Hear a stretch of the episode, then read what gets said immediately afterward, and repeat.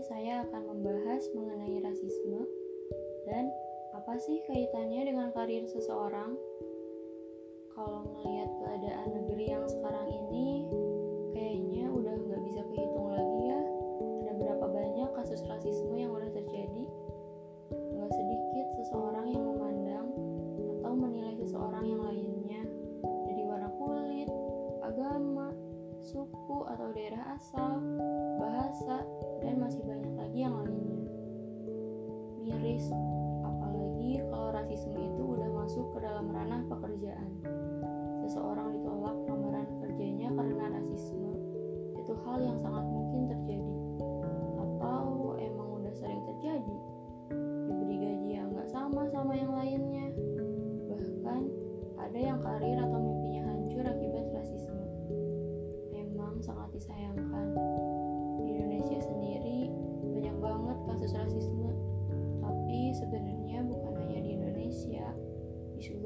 dunia kasus rasisme ini udah banyak banget terjadi. Podcast ini saya persembahkan untuk orang-orang di luar sana yang pernah mengalami rasisme di mana pun itu. Untuk orang-orang yang mimpi dan karirnya terhenti akibat rasisme. Juga untuk semua orang, agar nggak memandang atau menilai seseorang berdasarkan ras mereka. Untuk siapa pun yang mimpi dan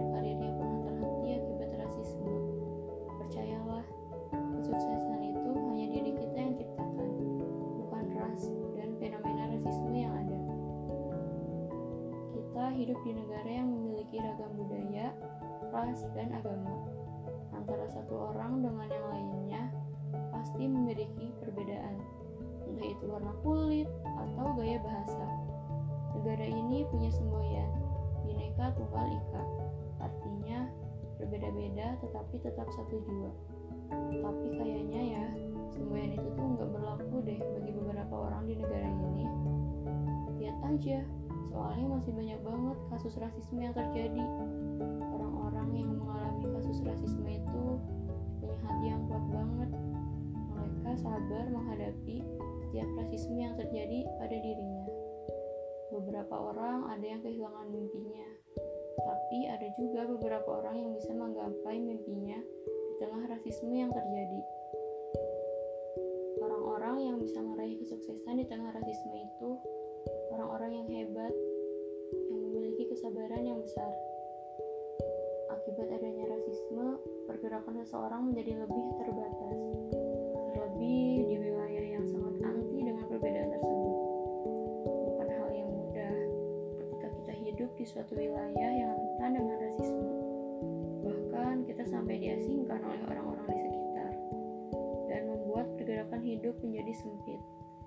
Tapi berbicara tentang kesuksesan sih, harusnya seseorang bisa ya mampu melawan dan melewati keadaan yang seperti itu. Sempitnya ruang gerak yang dimiliki karena selalu diperlakukan dengan diskriminasi, jangan pernah dijadikan sebuah alasan dalam meraih mimpi. Mimpimu itu loh, lebih berharga apabila dibandingkan dengan penilaian seseorang atas rasmu,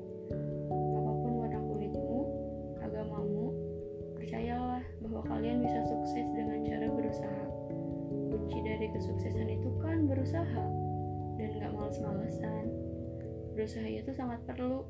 Sekecil apa pun usaha kita, pasti ada manfaatnya untuk menunjang kesuksesan kita. Bukannya kalau mau sampai di garis finish itu harus dimulai dari langkah pertama. Jika suatu saat tanganmu sudah bisa menggenggam kesuksesan dan bisa membungkam atau